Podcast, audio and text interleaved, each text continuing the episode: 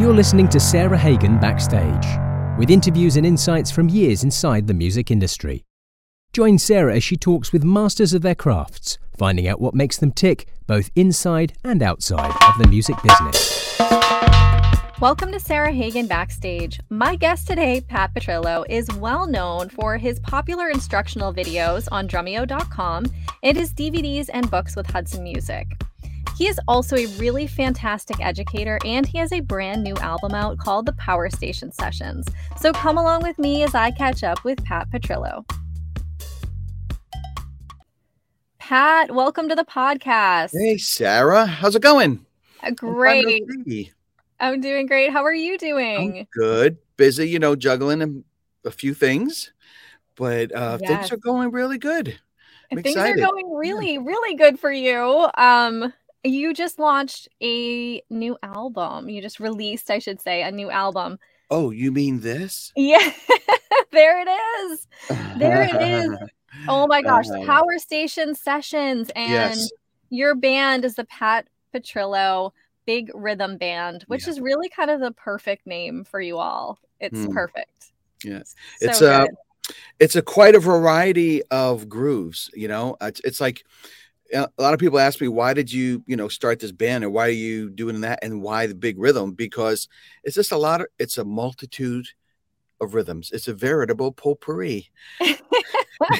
And no, but I mean, it's all the styles and all the things I like to play and have played, from rock or funk and R&B to some fusion, to some second line, to everything is in this record, I feel, and it's the musicians that I like to play with, and we just create a variety of rhythms, a variety of grooves, and it's not like a big drummer record, but well, what did you think? Yeah, well, so I mean, I hear all of those things in this record, all of those things you just mentioned, the different styles.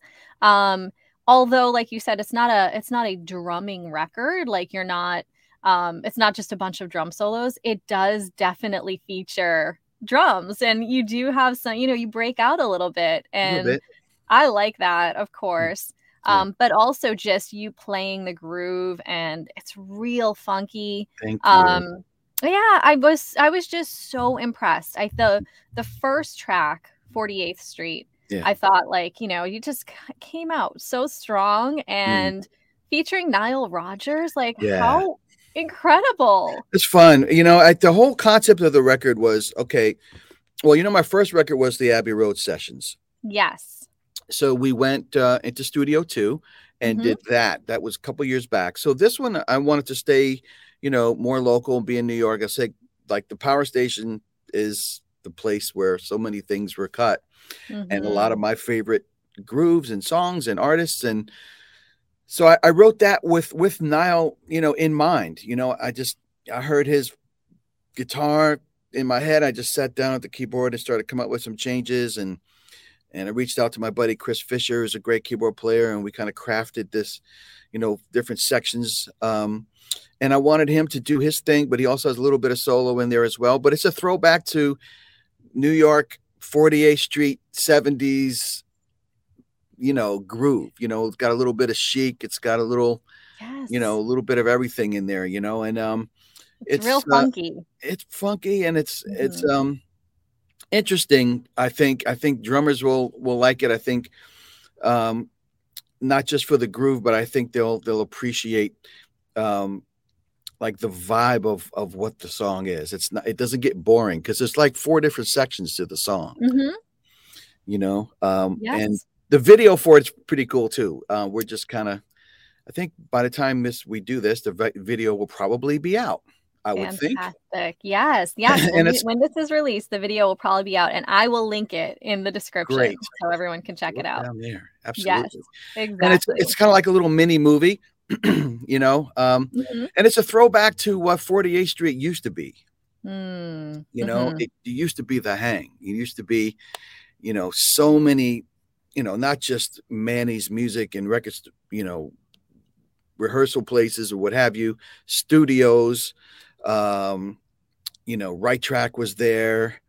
So many yeah, great, you know, everybody's best to hang. You know, the music union is on 48th Street, you know, the musicians union. Okay. 48th Street is the hang. That was, and but now it's, you know, it's all a lot of condos. Of course, you know, they tore down Manny's and all of that, and put up, you know, big Hard Rock Cafe and all that. But it used to be very cool. Like my New York people and friends would know Professional Percussion Center, you know, Joe Ippolito's place. So it was just a great music hang. And so it's sort of an homage to that. So, and getting Nile on there was, he's just a sweetheart, not just a great player, but just a legend, but a sweetheart of a guy. And, you know, he's like, well, what if I did this here? And then how about if I added a solo? It's like, you do whatever you please, you know, just do your thing. Yeah. You know, do your thing. So, and he did. So it was really great working with him, to have him on there. So great. And then, you know, Oz Noy on the album and John Popper, I was like, oh, this is super cool. Yeah, it's different, right? You know, like one of the reviews in I think it was All About Jazz review. He started the first thing saying about a record that has so many different like subgenres in it. Like it's very all over it could be very much all over the place, but this record works because, you know, it's different genres, but it's all part of the same vibe. So it's not like, oh man, he made a left turn here and a right turn there. He's doing a rock tune. He's doing a funk tune. He's doing, you know, he's doing a weather report tune. It's so, right. So, you know, in terms of guitar, it's just like a guitar, like, I rotated guitarists. So, you know, I had Nile on this track. Oz is on a couple different tracks. We had a great version of a cover of Black Cow, the Steely Dan tune that he really, really sounds great on. And then also we did a great horn arrangement. This is a horn band, by the way, those of you who haven't heard the record yet. This is basically a horn band, a grooving horn band. And we did a great version of Billy Joel's Big Man on Mulberry Street. And Oz played on that as well, you know, and he, you know, his sound, you know, when you hear it, you go, okay, great. That's Oz, you know, and it all fits, you know, so going from, you know, so to me, from the guitar grade of New York's, you know, Nile Rodgers to the contemporary guitar grade, what, you know, that is Oz Noy, you know, and then, I also have Felicia Collins on the record, and she played on that track with John Popper. So I wrote that one. The track you're referring to is called Asbury Days, because I like to spend some of my days down there in Asbury Park, which is not too far from me. And it's just a throwback to like the Southside Johnny vibe, Asbury Jukes, you know. And, you know, Popper's from Jersey, so I just basically messaged his, you know, people management and said, oh yeah, give him a call. So okay, I'll give him a call. So I gave him a call. I said, hey, you know, Pat Petrillo, and this thing goes, oh, okay, cool. You're in Jersey. Yeah, whatever. What's the track? And I sent it to him. He goes, yeah, I'll do it. So great. He just, you know, blew on it. And things happen like that, right? Like you just you put it out there and not everything happens the way you want it to, but sometimes it does like that. And that's incredible. Yeah, it falls into place. That's all. It does. And I have to also comment about the look. I'm going to hold up the album too. The look of this is super cool. The way that you put it together. I just love the look of the album. It looks like old school, funky, you know, just it kind of catches your eye. And, you know, it's vinyl. We did some CDs. So, you know, you can, if we have some vinyl left, we've sold a bunch to record stores and stuff and individuals. And I have a few vinyl left and some CDs at patpdrummer.com. Patpdrummer.com. Yes. That's my website. You can order. And I will link that as well. And They can also purchase your last album there as well, the one that you did at Abbey Road. The Abbey Road Sessions. We have a few CDs left. Yep. And then, of course, you can download it on every platform, whatever one that you feel. There's just so many. And that's a whole nother thing. Like when the label uploads, okay, we're going digital with this one. And there's Deezer and Dozer and Sneezy and Dopey and I don't know, all of there's so many streaming. I lost track. So, but it's out there. So I'm sure you'll find it. Absolutely. For sure. And, you know, I want to hear a little bit about, the charting of this album too, because I keep seeing posts and it's amazing. It's doing really well out there. People are loving it. It is. The radio stations, you know, you learn a lot about how, you know, people are like, oh, you don't, you know, do records anymore, and nobody's cares about all that stuff. But, you know, radio stations, terrestrial and online, they're playing music. So, you know, you gotta, if you have a record plugger or a person or a company that goes and distributes to the radio stations and pushes it and says, here, check it out. So, you know, the label, which is Autumn Hill Records, has put it out there with a few different genres, whether it's jam band, the relicsjamband.com. We're up there number 14 on the top 30. You know, groups like Lettuce and stuff like that are in that category. And then there's the smooth jazz side, which covers like a lot. This isn't a smooth jazz record, but we have one track that's just the R&B ballad we covered, Knocks Me Off My Feet, Stevie Wonder. And it's really, you know, picked smooth jazz radios, picked that up. So that's in the top 40. So there's a lot of different kinds of charts. Roots Music Report has us debuted at number 3. And then I look at the list and it's like the Steve Gadd band's on there and, you know, all these different groups. Like, this is really, really surreal to be in this company, you know. Yes, like this. I did see that. I saw Steve Gadd's name on there too. And I was like, oh, it's so cool. It's cool. And, you know, you just, and they like that, you know, that charting, I just happened to get a Facebook message from this guy and says, I'm not sure if you're aware, but you just debuted this week on this chart. And like, okay, great. And I sent it to the label and now they're following up. And so it's just, you know, in today's, you know, open, you know, internet world of so many different things, you never know where it's going to show up and who's playing it. You know, it's being played a lot, you know, all over. And like some stations like more of the fusion-y stuff, some like the groove stuff.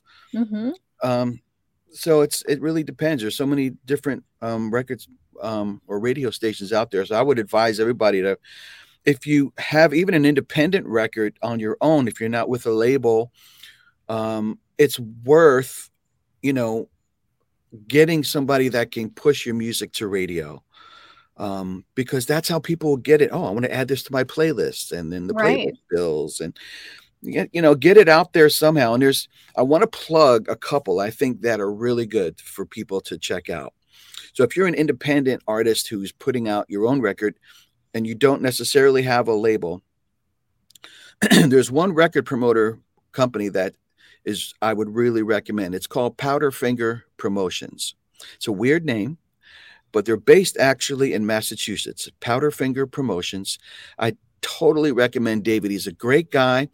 And he knows, you know, he works with musicians, he works with labels, you know, and he doesn't have his hand in people's pockets, you know. I think if you obviously have the bread to make a record or to make some music, you want it to get heard. And to get it out there to radio, there's so many different kinds of radio now, and, you know, internet radio and what have you, and terrestrial, whether it's NACC, which is National Association of, they're like the local radios and college radio and stuff like that. He works to those like stations, you know, like, which is like the jam band, you know, the roots music, all that kind of stuff. I would totally recommend David. David's a really good guy. Powderfinger Promotions. Great. Yeah. I'll put a link. Be very helpful. I'll put a link to so that people can find them as well, because that's a really great tip. A lot of people are releasing their own music now, but having someone to help with that sounds essential. Yeah. And it's like today, like, so even if you don't have a label, you really kind of don't need a label. If you want to get play, then you just need a radio plugger. You know, you need a guy that's going to, you know, tell the stations, hey, this is out there, give it a spin. And then, people will download your music more and get familiar with you, you know? So there's a lot of charts. So it seems to be doing well, everything but the Billboard chart for now, but things may change as it's only been out for 2 months. So, you know, this is going to be a monthly thing, you know? So it's so exciting. So exciting. And there's another exciting thing we need to talk about too, yeah, because you are featured in February's Modern Drummer. Yeah. That must just feel pretty amazing. It feels amazing. And it's listen, you know, I'm honored and humbled that they would put me on the cover. And I feel as if, you know, that kind of thing kind of happens maybe organically because of, you know, being longevity is part of it, you know, being around for so long, but, you know, also having a reason with the record and things like that and things that I've been doing. But I think they were kind of surprised when I told them that I had never been in the magazine. Wow, I didn't know that either. Yeah, I had never been in the magazine, and you know, it's all right. You know, it is what it is, and I just kept, you know, doing what I do, and so they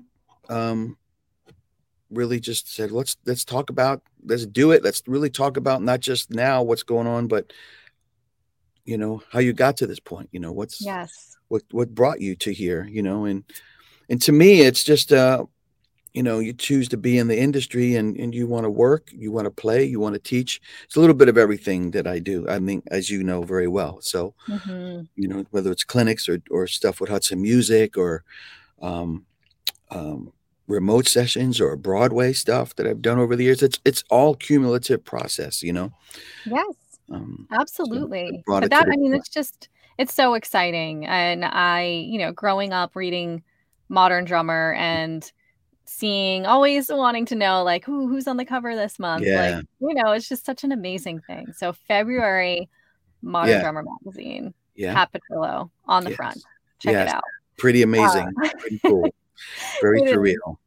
Yes. It is. And just to go back a little bit too and talk about your history, you know, we talked a little bit about your Abbey Road Sessions album, but the Beatles and Ringo in particular are big influences for you. And I wanted to talk about that. If you were to see my wall right here, you would see 1, 2, 3, 4, 5, 10, 15, 16, you would see 16 records from Please Please Me on Parlophone to Introducing the Beatles on VJ. To Meet the Beatles, American version. So all the way through in order on my wall right here.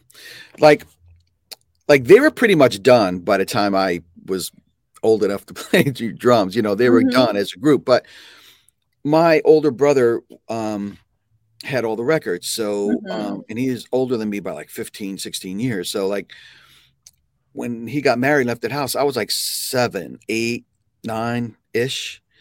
And so he had all those records. So, you know, and I, as growing up as a kid, always, you know, would hear him playing them.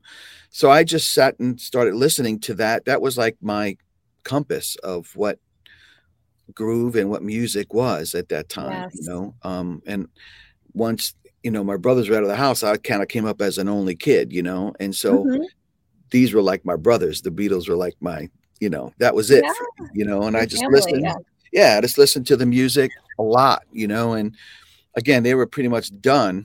But at the same time, it was great to go back and listen to the older stuff, you know. Sure. And and it just, Ringo's such a big influence on me. And I didn't really even have a kit yet.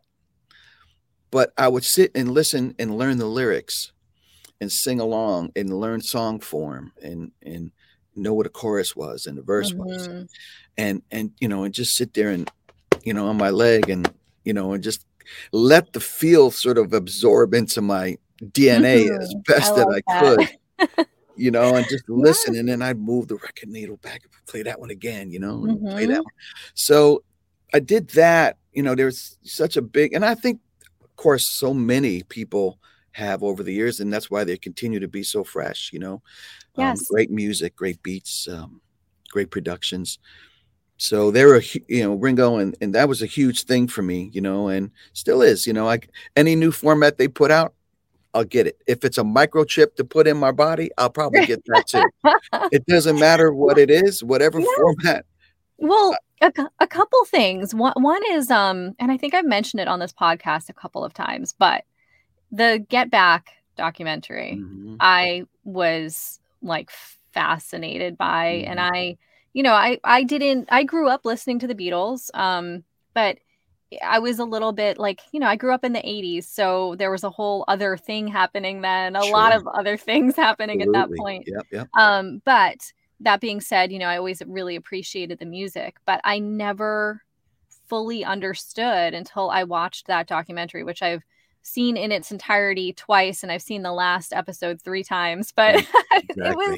It was, it was like just witnessing the genius that they had, mm-hmm. Was fascinating to me. And Ringo, watching him sit back for so much of the time and just internalize everything that was going on. Mm-hmm. And then when it was his time, just come out with these parts that when you listen to them on a record, you're like, yeah, that fits. And it just kind of fits. But like when you see him do it, and you see what he's actually playing, you're like, oh, that's Yeah, not only does that fit, but it's just like very unique. And it's unique the way he would lead. And, mm-hmm. But in watching that same documentary and saying, wow, okay, right now what he's doing is he's being the perfect bandmate. Yes.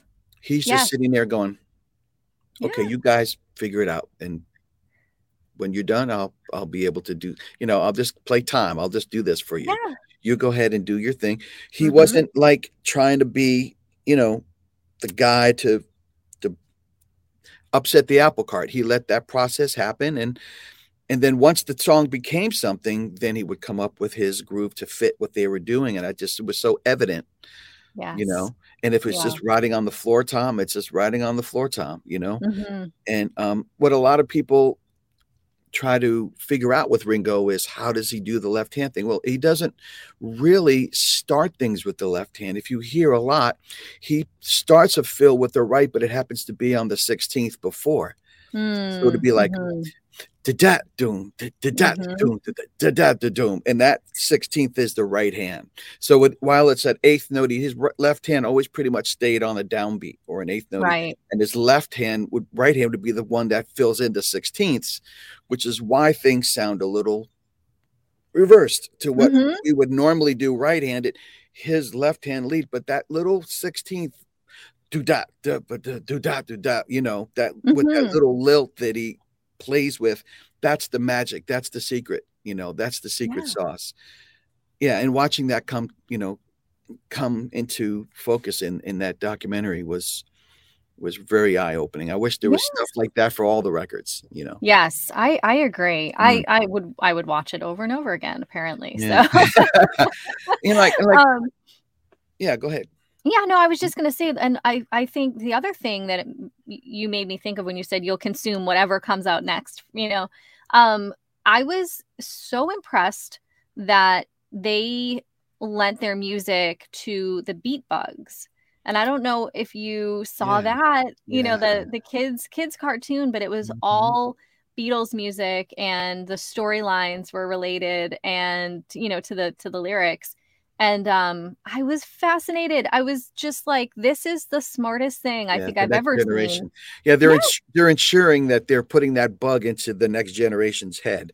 Yes. And it worked too. It absolutely worked. I know your kids listen. My kids were super into it. They know all the Beatles music, and it was a thing for a long time. As long as it was on TV, it was it was a thing. So I thought that was really, really smart. And like, what a lesson in keeping your legacy going. Yeah. Right?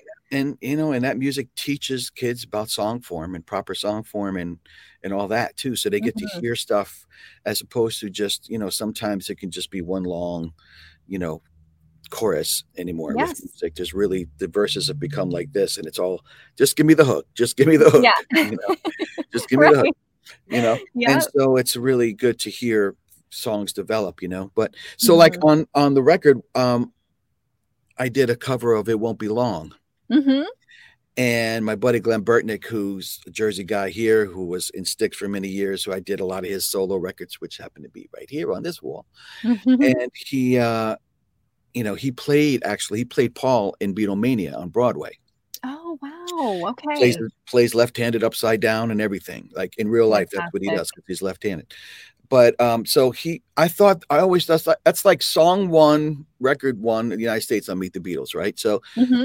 I always heard that as a really cool way of like to add the horns, as we're a horn band, right? So mm-hmm. that call and response thing with the horn, you know, it won't be long. Yeah. Horns. Yeah. Horns. Yeah. So it's real exciting. You know, it's got that vibe to it. And I kind of, you know, made it a little bit more modern in terms of the groove. And then, you know, so that's starting to get pushed a little bit more too on like the Beatles channel and Sirius XM and stuff. So, that's my homage to them, you know, gotta have a real tune in there, you know? Yeah. And he did a great job singing on that song too. Glenn's great. Yeah, so and, you know, my other influences, you know, like when I tell this, I used to say that in my clinics a lot too, to people, it's like, so like I went from listening to, you know, like, I grew up in a very, very, you know, New Jersey, you know, culturally diverse neighborhood, you know, so I heard mm-hmm. all kinds of music. FM radio was big in the 70s. So I listened to a lot of FM radio, and that's where I started hearing a lot more, whether it's, you know, James Brown or, you know, the Barkays or Parliament, or then going to, you know, WPLJ and hearing Yes, or hearing, and you know, like, so I was like, listen to this, listen to that. So like, I remember the day that I literally went from listening, you know, and doing my usual Ringo thing to getting on my bike and going and buying my first James Brown 8-track. And I went from Ringo to Clyde and Jabbo, which I didn't know was Clyde and Jabbo at the time, but mm-hmm. you know, I got my first 8-track, put it in, and listened to Hot Pants, and then that was it. I had learned to shuffle listening to Ringo too, but then I listened to Doing It to Death, and now I really know how to shuffle. Mm-hmm. And then, you know, I learned the fat backbeat, all that stuff. So like they were my teachers, and I never really had a teacher, which is another thing people are like, get the heck out of here. You're crazy. What do you mean you never had a teacher? I never had a proper drum set teacher. I never went to lessons. Never. I did not know that. Never studied. Okay. Never. Till I got to college. That was my first real drum set lesson. And mm-hmm. I started studying jazz. But I played since I was 8, right? So, but these were my teachers. The music was my teacher. Mm-hmm. Now, in terms of hand technique and stuff like that, my mom, since like, you know, now was like kind of an only kid growing up. After mm-hmm. my brothers left, she got me involved in drum corps. She wanted me to do something musically because she saw I had a little bit of something, I guess. So I did like local drum corps, and then I kind of moved up the ranks in drum corps. I think a lot of people know I did DCI and stuff like that, but, yeah, I never had a proper drum set teacher. I just played the records. That's it. Wow. Anything I learned was just listening. That's amazing. Mm-hmm. And it sounds like it was, I was going to ask you about your influences, and it sounds like it was a pretty diverse, you know, group for sure. When you grew up in Jersey, you're listening to everything back then. I mean, everybody mm-hmm. remembers WPLJ, the home of rock, and WBLS, which is still around, the home of R&B and funk and soul and, you know, salsa, you know, you could turn the dial and you're listening to salsa, anything, right. FM radio. And my dad was cool because, you know, he got me he knew that, you know, our old record player was really like messed up. So I remember for Christmas, he got us a nice stereo, you know, and a nice speaker. So the bass was booming, and FM radio, man, was it, you know. That's so great. That FM radio was it. It was nice and loud, and turn up the bass and the treble. Thank you very much. And just listen and just turn the dial and see what I can get into. You know, what's this? Ooh, that sounds cool. What's that? You know, whatever. That's amazing. Stairway to Heaven. You know, all whatever was on the radio is what I played. Is what I all learned the hits, right? Yeah. Yeah, and I mean, like a lot of people get into, you know, studying and listening to jazz. I didn't start until later. And my intro to jazz was it was Steve Gadd, you know, mm-hmm. on the Chicoria record. So it was mm-hmm. really wasn't coming from a straight ahead point of view, but from a fusion point of view, mm-hmm. you know, so listening to Return to Forever and all that stuff. And then Lenny White, and, you know, so that's how I started to get into more of that side of things. And in the 80s, listening to him with Al Jarreau, all those great records, and then Asia, and, you know, so wow. all of those things. So that's sort of like how everything piggybacked for me, you know, mm-hmm. and a lot of my friends in drum corps, especially with Asia, you know, would be a drum corps practice, and we'd go in the back of my buddy's car, whoever, you know, we're on the way home. And of course, in the mid to late 70s, or maybe even the 80s, everybody had an 8-track. Yes. In their car. I don't know, maybe your dad did, I don't know. But yep. so we popped in Asia, you know, and then it started to smell really nice in the car, if you know what I mean. And Asia comes on, and it was like, what the actual heck did I just hear? What yeah. was that? And it's like, Steve Gadd. And then we're hearing these fills. Now, mind you, we're in drum corps right now, right? Yeah. We just, you know, we're doing the rudimental thing, just like Steve did, really, right? Mm-hmm. And we're sitting there, we're going, that's a freaking Ratamacue. You hear that? That was a Ratamacue. That's a Ratamacue. No, it isn't. Yeah, it is. He's backing it up. Listen to what he's doing. And that's the kind of, that's how we learn the stuff, you know? And mm-hmm. it's like, that's a Ratamacue fill. We hear yes. that. That's the way he played it. And the Absolutely. Reason how we knew is because we were working and learning those stickings. So, yes. Yeah, it was a cool time to kind of come of age, like in that, you know, mid to late 70s, early 80s, you know, music was like, phew, yes. It was. That's what I mean. I feel like so much of music was developing at that time, right? Mm. Like there was so much new stuff, and it was all out. Great. It was all yes. a lot of great rock bands, a lot of great funk bands. I could name you 5, you know, between Earth, Wind, and Fire, Ohio Players, Sly and the Family Stone, you know, let's keep going, Prince, whatever. And then yeah. on the rock side, Aerosmith, Journey, Boston, Led Zeppelin. I mean, let's go. I mean, there you go. There's yep. 10 right there yeah. in 10 seconds. So mm-hmm. can you do that now?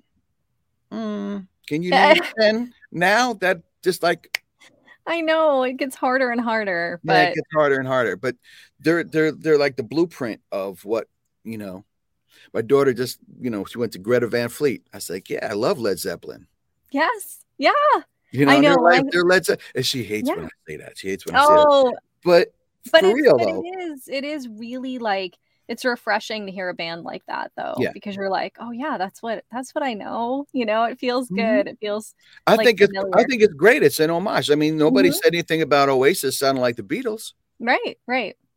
It's yeah. if that's what you are about, that's gonna mm-hmm. come through your music. Same mm-hmm. way with drumming. Who do you listen to? Like, if you only listen to this kind of thing, that's going to be you. Now, if it's going to be the majority of what you listen to is this, then you need to start listening to some other stuff, because mm-hmm. we can't on this instrument. There's no fake in it, you know, right? Like stylistically true. You have to be like, and I tell like people in lessons and masterclass or whatever, you can't come from somewhere like unless you've been there.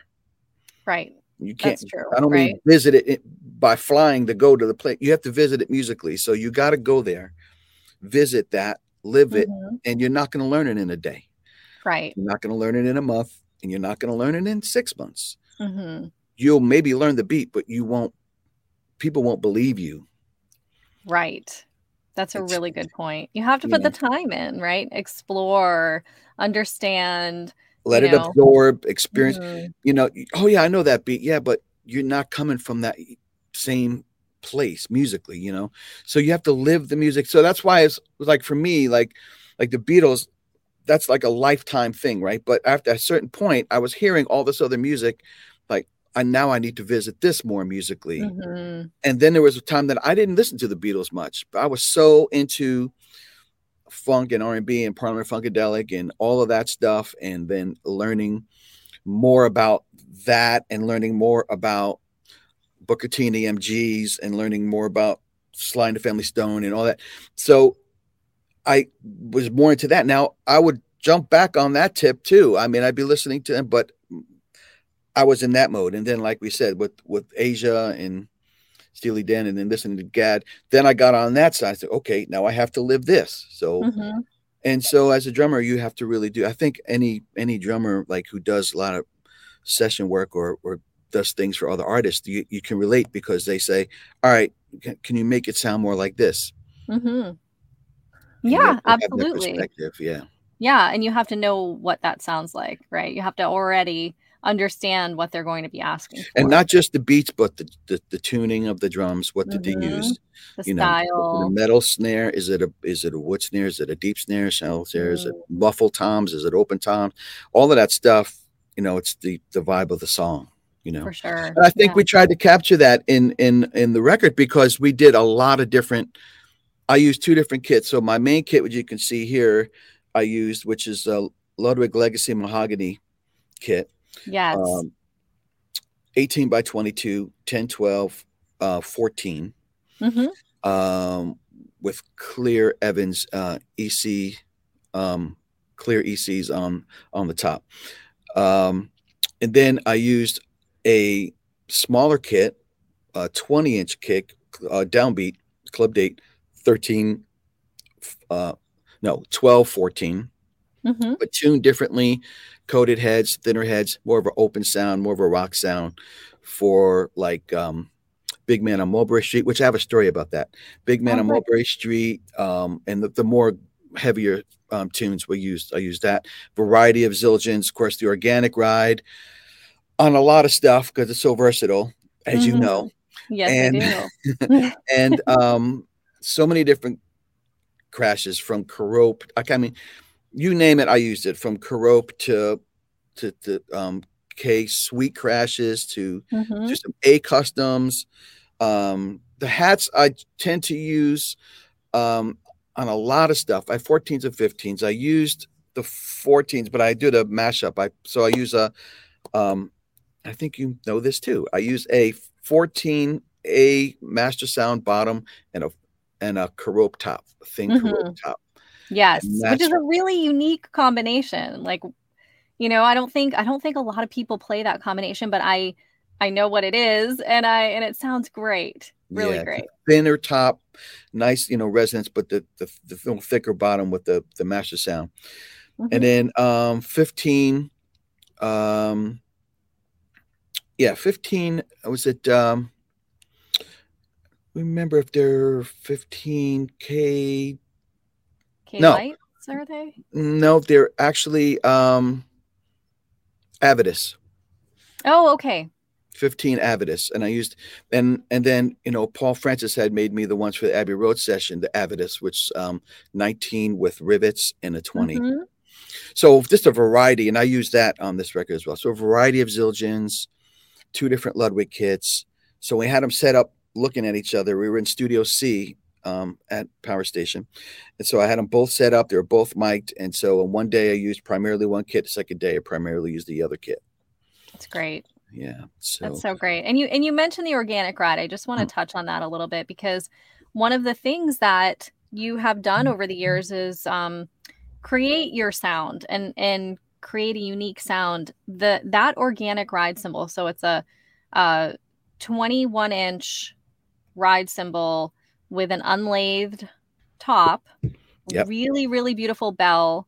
And that came about something that you were hearing. You wanted something that you could crash on, right? But it had great stick definition and a really nice bell. And it's a beautiful cymbal, super, super versatile. And thank you for all your help for making it come to fruition. And John DeChristopher as well. Yes. You know, it was, and Paul Francis as well. And it was one of those things where I was using, I think on one of my Hudson videos, I was using the original Special Dry, which in a 20, which was really dry.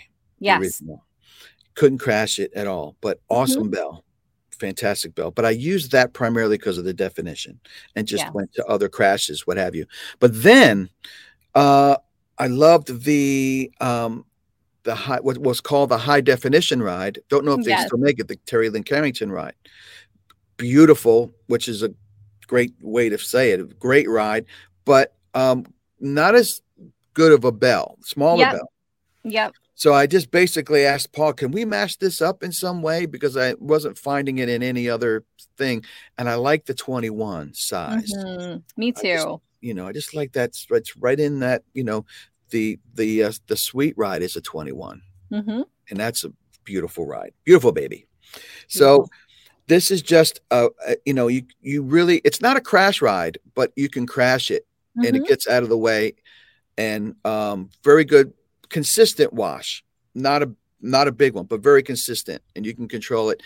And I'm really happy that Sweetwater made it part of their studio package. Right. Yes.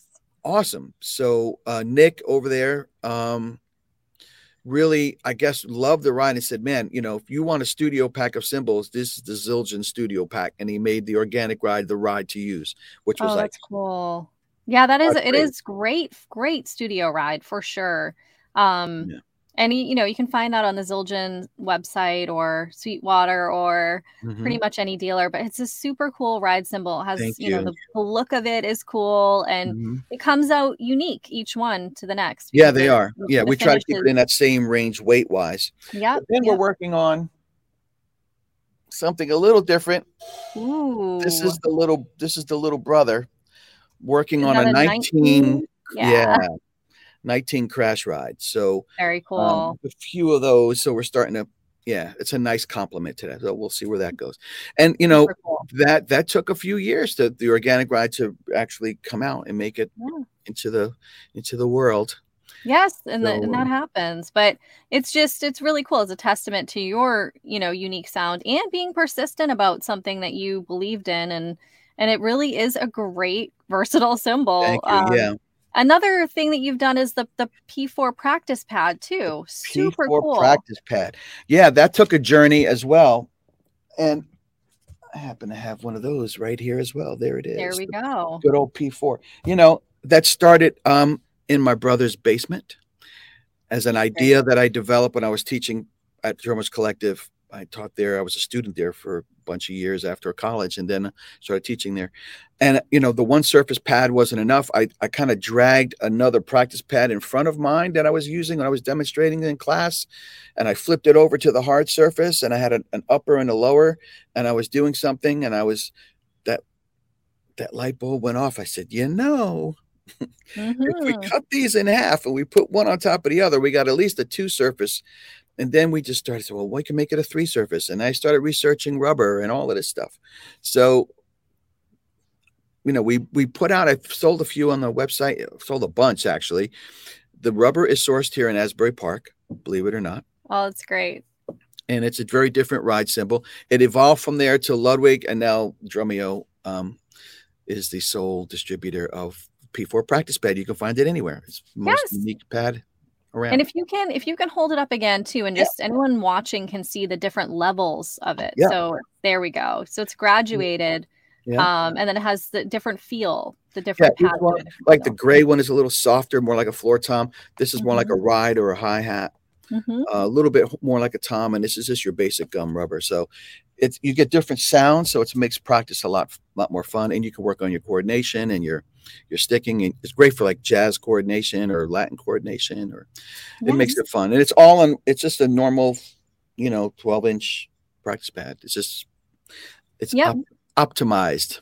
Exactly. It fits anywhere, right? I used to play on pillows. I used to set up pillows at different levels and stuff. This is way better than that. Yeah. Pillows are cool too. And, talking to Dennis about that, Chambers, as he loves that. To me, I never really did the pillows thing. It really gets your burn going in your forearms for sure. Yeah. But I like playing on the rebound because I use so much rebound that I feel as if you should use as much rebound as you can. You should. 100%. I think playing on pillows is, it definitely gets your muscles going. And it was more of a necessity thing for me because I could practice in the living room and not get quiet, in trouble. Yes.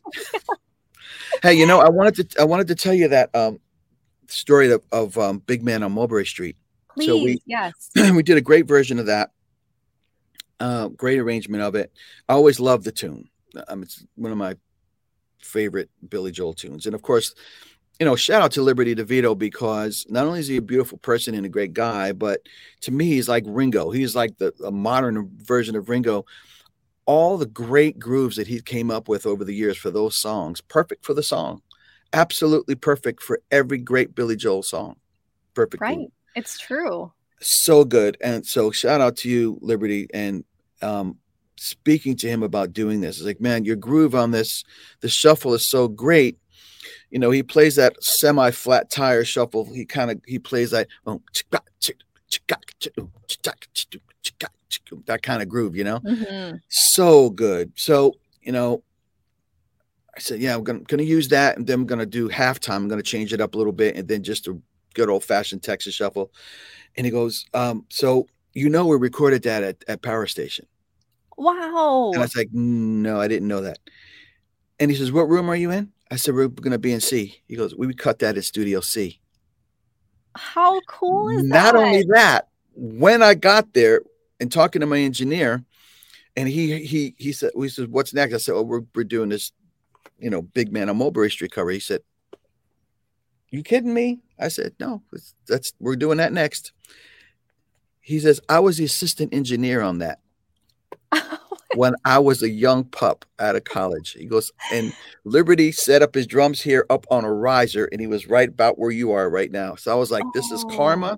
This is amazing. Really amazing. So they cut it at, so to me, that's why the Power Station Sessions is, it's like not only having Nile and not only cutting the record there where Liberty was and these great guys from New York and all the great music that was made in New York at that studio, but I ended up in the same room with one of the same engineers cutting the same song.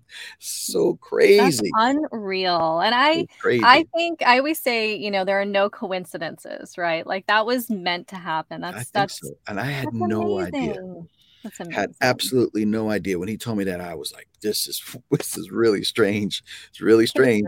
Great yeah, story. But it's great. And it was, and now it's like, man, listen, I hope you enjoy it. And it's thanks to him that, you know, and all the great drummers of the past that have, you know, laid the foundation, you know, everybody's still learning Steve Smith beats and, you know, and everybody and Dennis and, you know, it's just, and Gadd and Garibaldi and everybody. It's just, you know, it's such a great fraternity, but also a very close knit, I think, drumming fraternity that we have. You know, always sharing and learning. Mm-hmm. You know, from each other and you know, learning and supporting each other, promoting each other. I love that. Love that. I saw the video of Liberty opening the package and getting the album, and I was just like, that's so great. Yeah, he's so great. He's just an icon drummer. And you know, Just the Way You Are is probably one of the coolest ballads, you know. It is. It's a beautiful song. Coolest parts. And just, you know, when I first heard it, I thought it was Gadd. Oh my gosh, that's so I can understand that. I'm going to go back and listen again. Listen to it. Think about that. Yeah. I thought it was Gadd. And then just such a great human and great drummer. So love you, Lib. Absolutely. Yes. Yeah. That's amazing. And I do want to talk a little bit about your teaching too, because I know that, you know, besides playing and making these super cool records, you do a lot of teaching. And when we talk and when we catch up between your lessons. And I think that's so great. Nice. Tell us about that. And if someone does want to take lessons with you, what do they need? Yeah, I definitely. Thanks for, you know, bringing that up. I always knew because I have to say that even though I didn't take lessons on drum set myself, but I learned when I learned in school band, I had really good teachers, and in drum corps, I had really good teachers. And I just love to give back to, and listen, we all, you know, look at our industry as, if you know, we all don't end up in the Red Hot Chili Peppers for 20 years, 25 years, or whatever it is. We all have to do things in the industry, and stay, you know, so that you can continue to make music. But I always knew I would teach because I went to college for music ed, and then I have my teaching degree, and I love teaching. I love the philosophy behind teaching. I love the inspiration behind teaching. Peter Erskine, I studied with him when I got back from college at his apartment in New York for a couple of years, and Frankie Malabé and a lot of great people at Drummers Collective. And so it's something that I love to do. So I do a lot of Zoom now. And if there's anything good that came from the pandemic, it's that. So, but I've been doing that. Plus I have, you know, I'm here in Central Jersey. So I get people that come up from Philly or from New York, or I have a bunch of people that are in the Jersey area. Just hit me up, you know, on my, you know, patpdrummer.com, or send me a message on Instagram, which is also Pat P Drummer. See what I did there? Yeah. And just, you know, if you want to come up to Jersey, if you're in the area, I have people that come up for like a 3-hour lesson from the Carolina. They'll come up and hang, and then they'll do a 3-hour lesson and go back. So it's anything. And if you're in the area, just would love to hang out and do a lesson. Just let me know. We always 2 kids go in, and I'm always playing music, and we're playing together. And, you know, I do a lot of like, you know, groovology. So we talk about not just the Beatles, but we go through the whole James Brown catalog and some Tower Power stuff, and, you know, use some of my books from Hudson Music, but just in general, just music, just like what's your bag? Like, what do you do? Okay. What don't you do? Great. We're going to work on that. Right. You know, that's great. Let's fix that. Let's make that happen. Like if you're on a gig or you're going to sit in with somebody and they ask you to play, you know, this great, you know, tune that has a great shuffle to it. Let me see your best shuffle.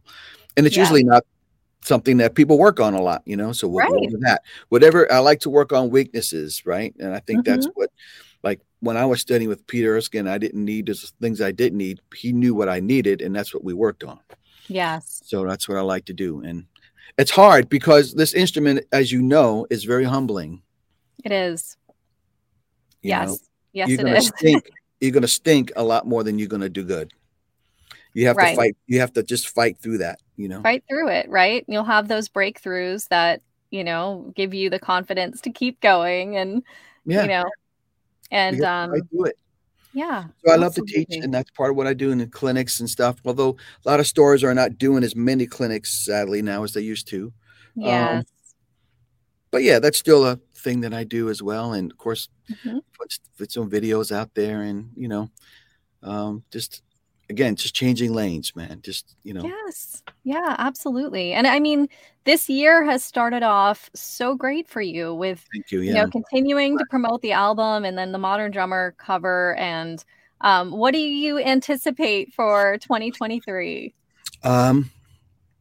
More singles that are coming out from the record, but I'm actually I had a message the other day from a record label, a pretty nice record label, that said, what are you doing for your next project? I said, well, I haven't really thought about it, but I do have a couple things I've already, you know, kind of been sketching out. And he says, well, let us know. So I'll probably start working on another record in the summer. Amazing. Because it takes a process, you know, it's 8 months, it's time consuming, and you have to book in advance and all that. So I was in contact with this label. So hopefully I'll hear something within the next few days, and it's a pretty cool label. That's amazing. And they were like, listen, you know, we heard the record, and it was recommended by one of the radio promoters. See, he sent it to this guy who's A&R at this label. They listened to it, got the SoundCloud, and they said, listen, we don't have a drummer on our label, and we love what you do, and this and that. And so we'll see. So hopefully we'll probably be another record, and hopefully, well, the band will be playing this spring and summer in some festivals. So the booking's starting to come through with that. And fantastic. Just keep doing it, you know, keep working the record and the band and teaching and playing and, you know, learning as I do from others and watching a lot of young, great drummers out there. It's fun. It's an interesting time we're in. It's a very interesting time we're in, but fun.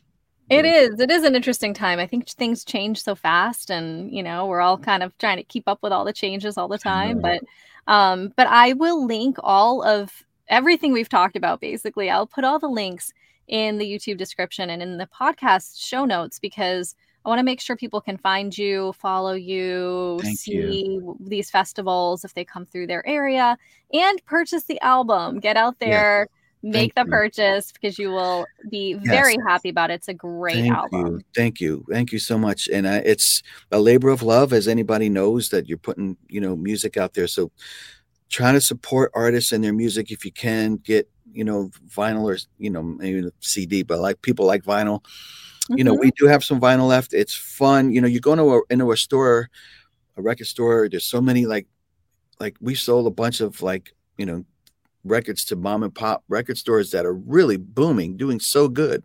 Great. That's so great. Around the country, you know, there's one here in New Jersey and Princeton Record Exchange. They're like a block long. You can go in there and find any record you want. So amazing. It's really cool. It's a cool time. So thanks for the support, everybody. And I'll be seeing you out there. And thanks, Sarah. It's so great to be on your podcast. Absolutely. Thank you so much for being here. And I will talk to you very soon, I'm sure. Peace and love. Peace and love. Take care. Bye. Thank you for tuning in today. Join us each Tuesday for new episodes of Sarah Hagen Backstage.